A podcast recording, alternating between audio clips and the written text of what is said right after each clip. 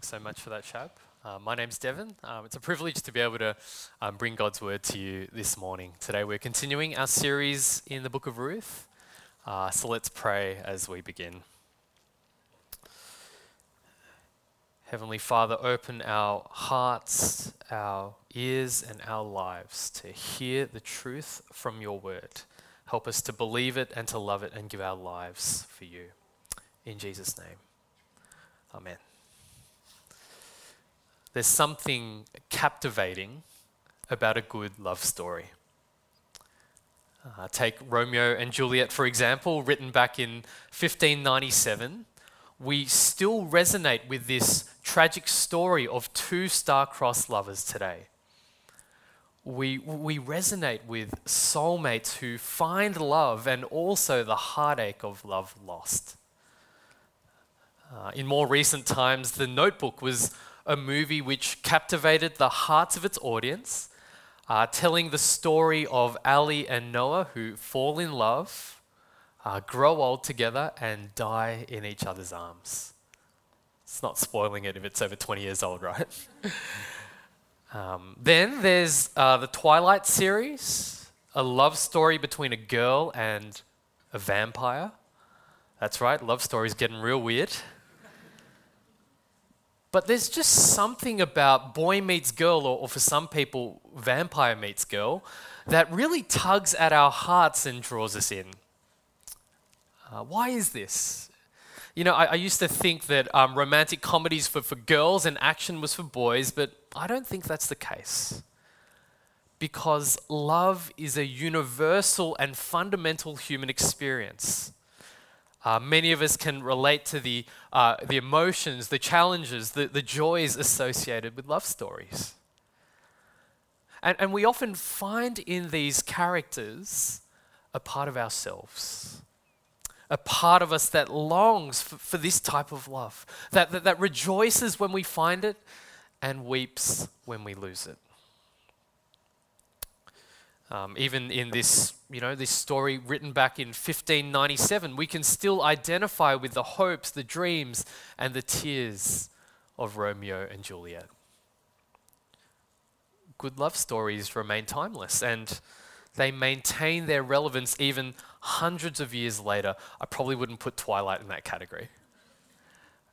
Um, but, you know, in this way, love stories, they are the story of humanity and, and they echo our deepest longings that seem to cut across time and culture.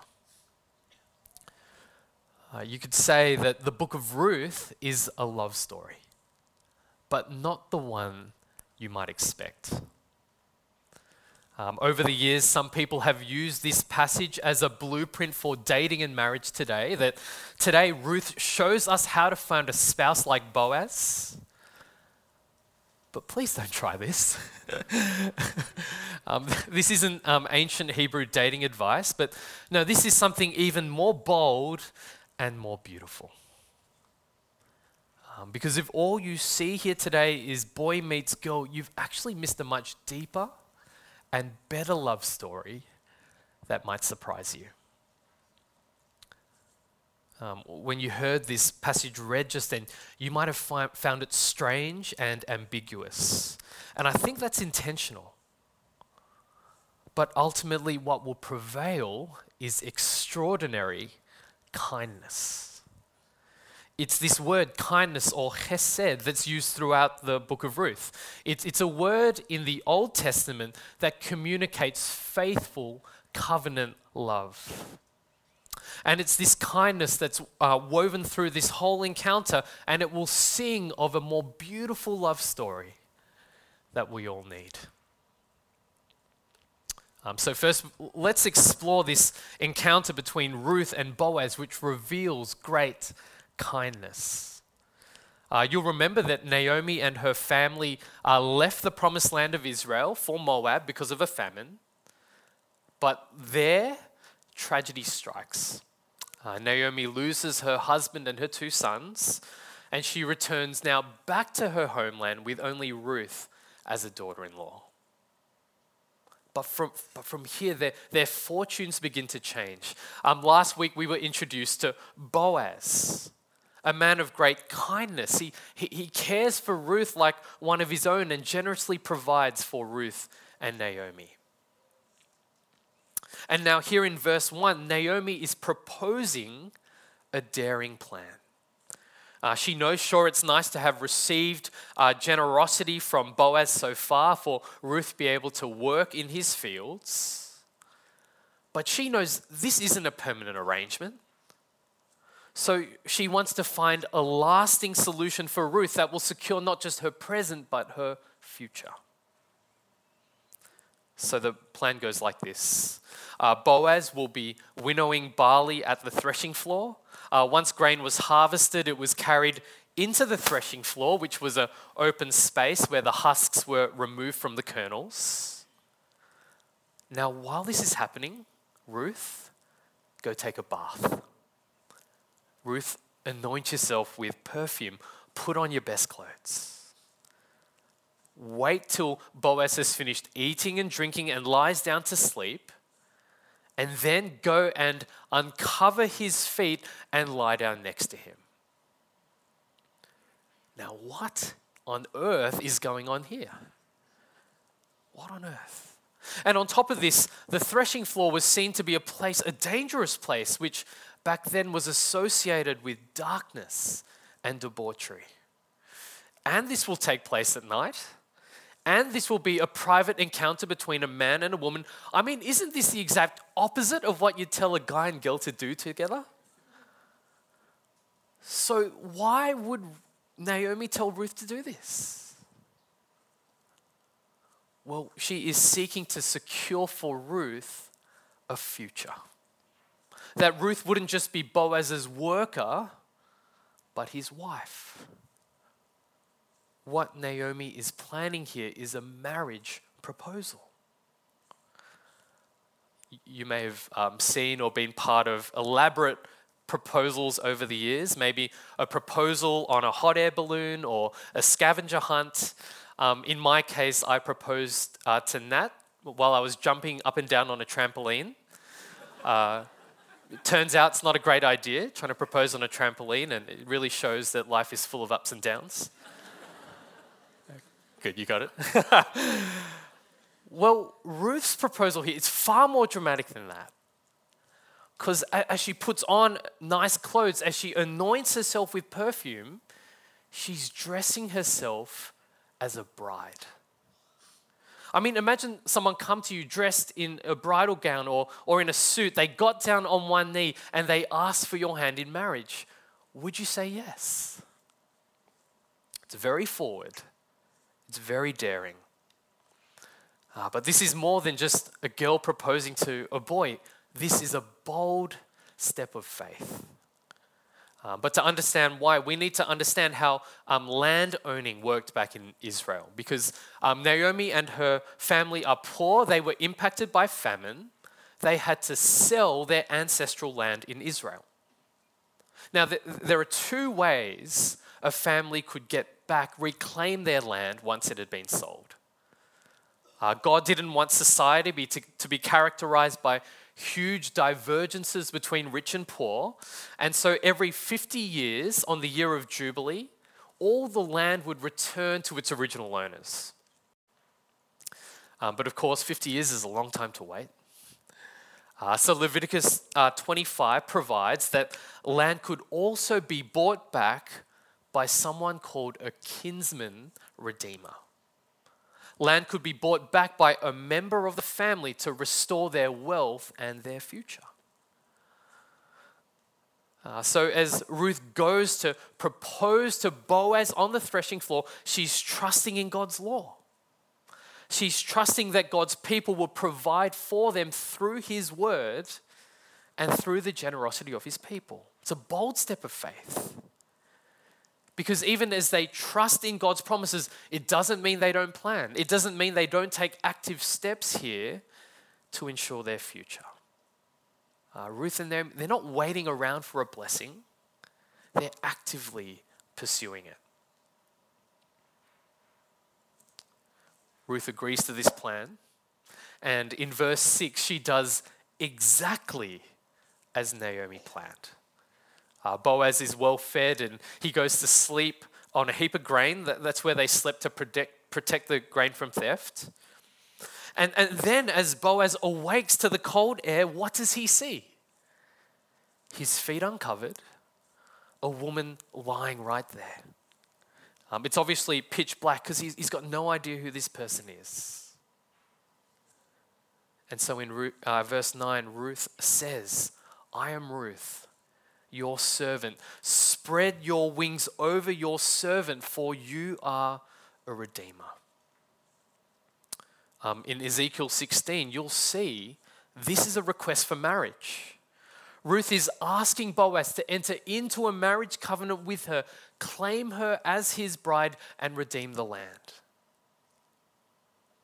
I mean, I mean, imagine how vulnerable Ruth is here. Imagine the position she's put herself in.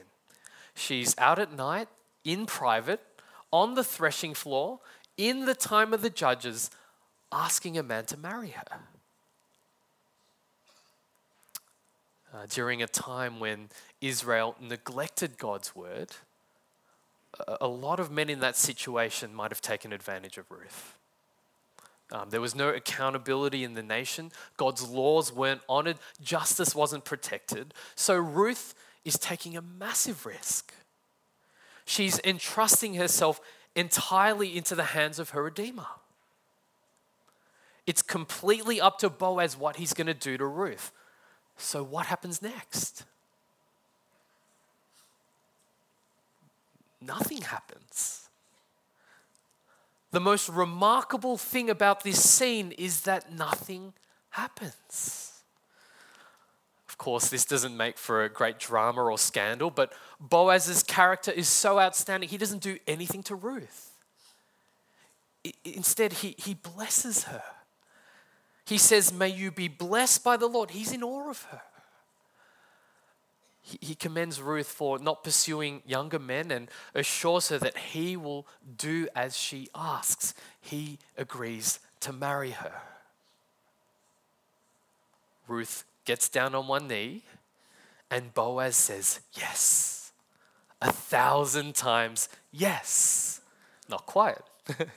Not quite. Because in, in, the ancient world, marriage worked differently. Um, back then, you didn't marry for romance or companionship, you married for provision and security. So, this, this isn't a, a love story in the conventional sense because by uh, Boaz agreeing to marry Ruth, what he's saying is that he will buy back the family land.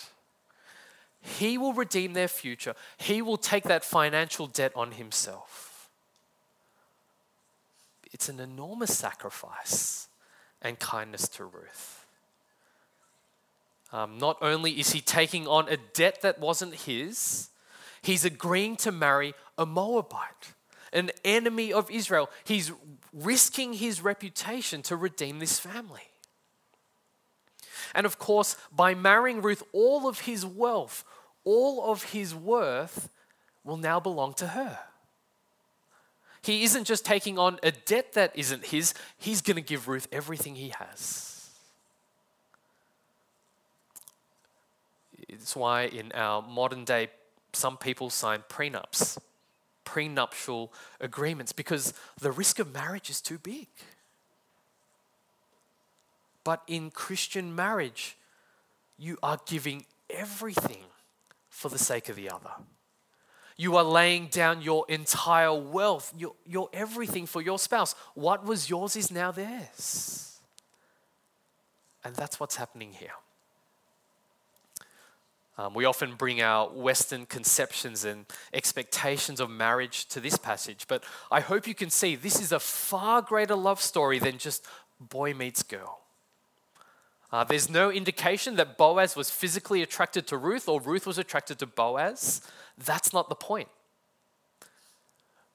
Boaz is doing this simply as an act of kindness, as an act of grace, and their lives would never be the same. And so, in one sense, even though in one sense nothing's happening here, um, in another sense, this is passionate love because they're giving everything for love. This love is so selfless because it's not driven by what Boaz wants and needs. His love is driven by what Ruth needs, what's best for her and her family. Uh, Boaz is so protective of Ruth. He, he doesn't want her to return home back at night by herself, but uh, to leave early in the morning so she'd be safe. Um, and of course, like the good future son in law he is, and what makes my Asian heart melt a little bit, he brings leftovers for his mother in law. He's just the best type of bloke, isn't he? Uh, Naomi is willing to, to send Ruth into this potentially dangerous situation. Why? Because ultimately she knows the character of Boaz. And though Ruth is completely at his mercy, what she finds is someone that's not going to take advantage of her. She's found a redeemer, someone who honors her, protects her, and demonstrates covenant love. Faith involves so much risk, doesn't it? Um, for us, as we, as we turn to follow Jesus, we're taking a risk.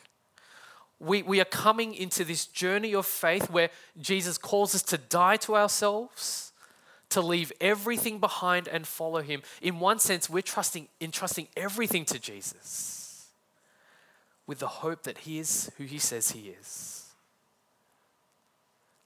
But what, will you, what you'll find as you do that, just like Boaz, Jesus without hesitation says, Yes, I will redeem you. Um, this Jesus, the one who, who willfully and joyfully takes on our debt of sin, which wasn't his and gives us all of his wealth, which wasn't ours. Do you see this Jesus who, who binds himself to us with covenant love and says, Everything which is mine is yours? Uh, Boaz, by um, agreeing to marry Ruth, is showing a great act of kindness. Um, but in this passage, there's a hidden kindness that I think reveals an e- even deeper love than this, which may surprise you. Because um, this marriage between Ruth and Boaz is more about, more than just about land, it's about a name. Deuteronomy 25 explains something called levirate marriage. Um, if a man's brother died, it was that man's duty to marry his deceased brother's widow um, if they didn't have children. Um, basically, a man marries his dead brother's wife to not only provide for her, but to continue his brother's name and his line by providing children. Uh, back then, preserving a name and a legacy was incredibly important. Um, even in, in some cultures today, having children is incredibly important to bring honor and to preserve the family line. Um, and of course, though Boaz isn't strictly a brother, something similar is at play here. He's a close relative of Elimelech, who is Naomi's deceased husband. But, but remember, he can't marry Naomi because she's too old to have kids herself. So Naomi's only hope for a future and a name is for Ruth to step into her place and to continue her family line with Boaz uh, it's a beautiful thing for Naomi to have arranged this marriage because, you know, she wants to provide a future for Ruth. But I want you to think about this. Who is Ruth doing this for? She's not doing it for herself. Ruth is not saying, Marry me, Boaz, because I've fallen madly in love with you. She's saying, Marry me. Why? Because of verse 9. Because you're our guardian redeemer. She's saying, Marry me, preserve the family name. Through me, provide Naomi with an heir. Do it because of my love for Naomi. In verse 10, Boaz says to Ruth, You've made this last kindness greater than the first. Kindness towards who? Not towards him, towards Naomi. Ruth's earlier kindness was not forsaking Naomi and providing for her needs. And now he's saying, Ruth, you could have chosen anyone to marry. You could have chosen a younger man who'd be able to provide for you for longer, but instead you've chosen me Why? It's not a young woman taking pity on an old man. It's much more amazing than that. She's chosen Boaz because he is Naomi's only hope to preserve a name, a legacy, and a future. Because as Ruth marries Boaz, her children would continue the family line for Naomi. Essentially, Ruth will be a surrogate. Ruth is willing to give away her rights and her future to give Naomi hers. In some sense, she will give away not just her money, she will give her whole life for Naomi. I want you to think back to um, chapter 1. Can you remember what does Ruth pledge? Um, she says to her mother in law back then, she says, For where you will go, I will go. Where you lodge, I will lodge. Your people shall be my people, your God, my God, and where you die, I will die. It sounds a lot like a marriage vow, doesn't it? essentially, we're saying this in our marriage vows that we promise to be with the other person in every circumstance, for better or worse, richer or poorer, in sickness and in health, till death do us part. And that's the key bit, right? In marriage, you are vowing that nothing but death should separate us. And so, indeed, this passage is, is often read at weddings, but not surprisingly, that last bit is normally left out. Uh, most weddings today wouldn't dare read that last bit in verse 17. I mean, imagine making this vow on your wedding day. May the Lord do so to me and more. Would I be cursed by God if anything but death parts me from you? It's a very scary thing to sign up for. But here, this is what Ruth is covenanting freely and willingly to her mother in law. And, and that, that's why, as now she proposes to Boaz, this marriage won't just bind her and Boaz forever, it's going to bind her and Naomi forever. I, I think the, the reason this book is called Ruth is because Ruth's the true Savior. She's the true Redeemer of this book. Um, this is a love story, not so much boy meets girl, but between a daughter and her mother in law. Here it is um, the kindness and covenant love between Ruth and Naomi that's the most pure, beautiful, and powerful form of love in this book. this type of love changes the world. This type of love can change your life too. Because, you know, in your life, yes, you will grow by reading good books and coming to listen to sermons, but that alone is not going to change you. Your life will only transform through deep covenant relationships. You know, you may find that you don't remember a single thing we pastors say to you up the front. You, may not remember any life group or study you did in life group, but you won't forget the people. You won't forget the impact they had on you. And friends, if you have just one relationship like this in your life, if you have just one person in your life who would love you like this, whether it's a friend or a family, you should count yourself exceedingly rich. Because that's what Ruth is to Naomi here. She's a friend, She's a daughter who loves her. It's hard to characterize this relationship because it's, it's kind of part friendship, part family, part community. But isn't this what the church should be? Friendship and family. And, and, so, across culture, yes, we want you to serve. We want you to be in a life group. We want you here at our Sunday gatherings because through these things, we really want you to experience the beauty of relationship. Uh, Proverbs 18 says, A man of many companions may come to ruin, but there's a friend that sticks closer than a brother. And so at this church, though we, we want you to be kind to everyone here, we also want you to go deep with a few.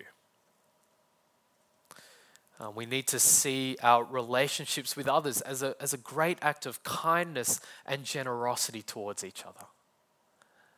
And so, can I encourage you here today? Would you, would you begin to pray and be on the lookout for just one person that you might bless with the gift of friendship? Um, it, it's, this, it's this relationship between Ruth and Naomi that echoes the greatest love story ever told. In John 15, Jesus says, Greater love has no one than this, that someone would lay down his life for his friends. It's Jesus' love for you that drove him not just to risk everything, but to lose everything. He's, he, he lost his wealth, his life, his everything, so that we could have it all. Um, the, the reason our hearts beat and ache as we, as we read and, and watch love stories is because this is what we were created for. You were created for this type of love regardless of who you are, you need this type of love that a love that's going to freely and joyfully cling to you. A love that will never forsake you and will stay with you even beyond the grave. And that's why Jesus came. That's why we're here today. Um, as we've seen today, this is, it's not boy meets girl, but it's a woman and her daughter in law that is the true love story of this book.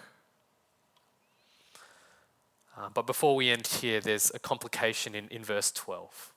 Um, although Boaz is a redeemer, there's someone closer in position. There's someone else with a closer relation who has the first right to marry Ruth.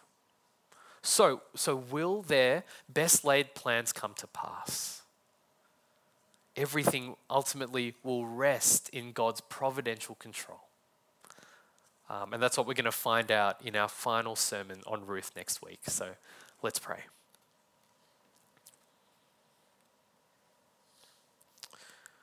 Father, we thank you that you are a God who is so kind, a God who loves the unlovable, who gave everything for love. Lord, please give to us deep friendships and covenant relationships that would change us and make us more like you. We thank you for Jesus, the true and faithful friend, the true and faithful brother who clings to us and never lets us go. We pray this in Jesus' name.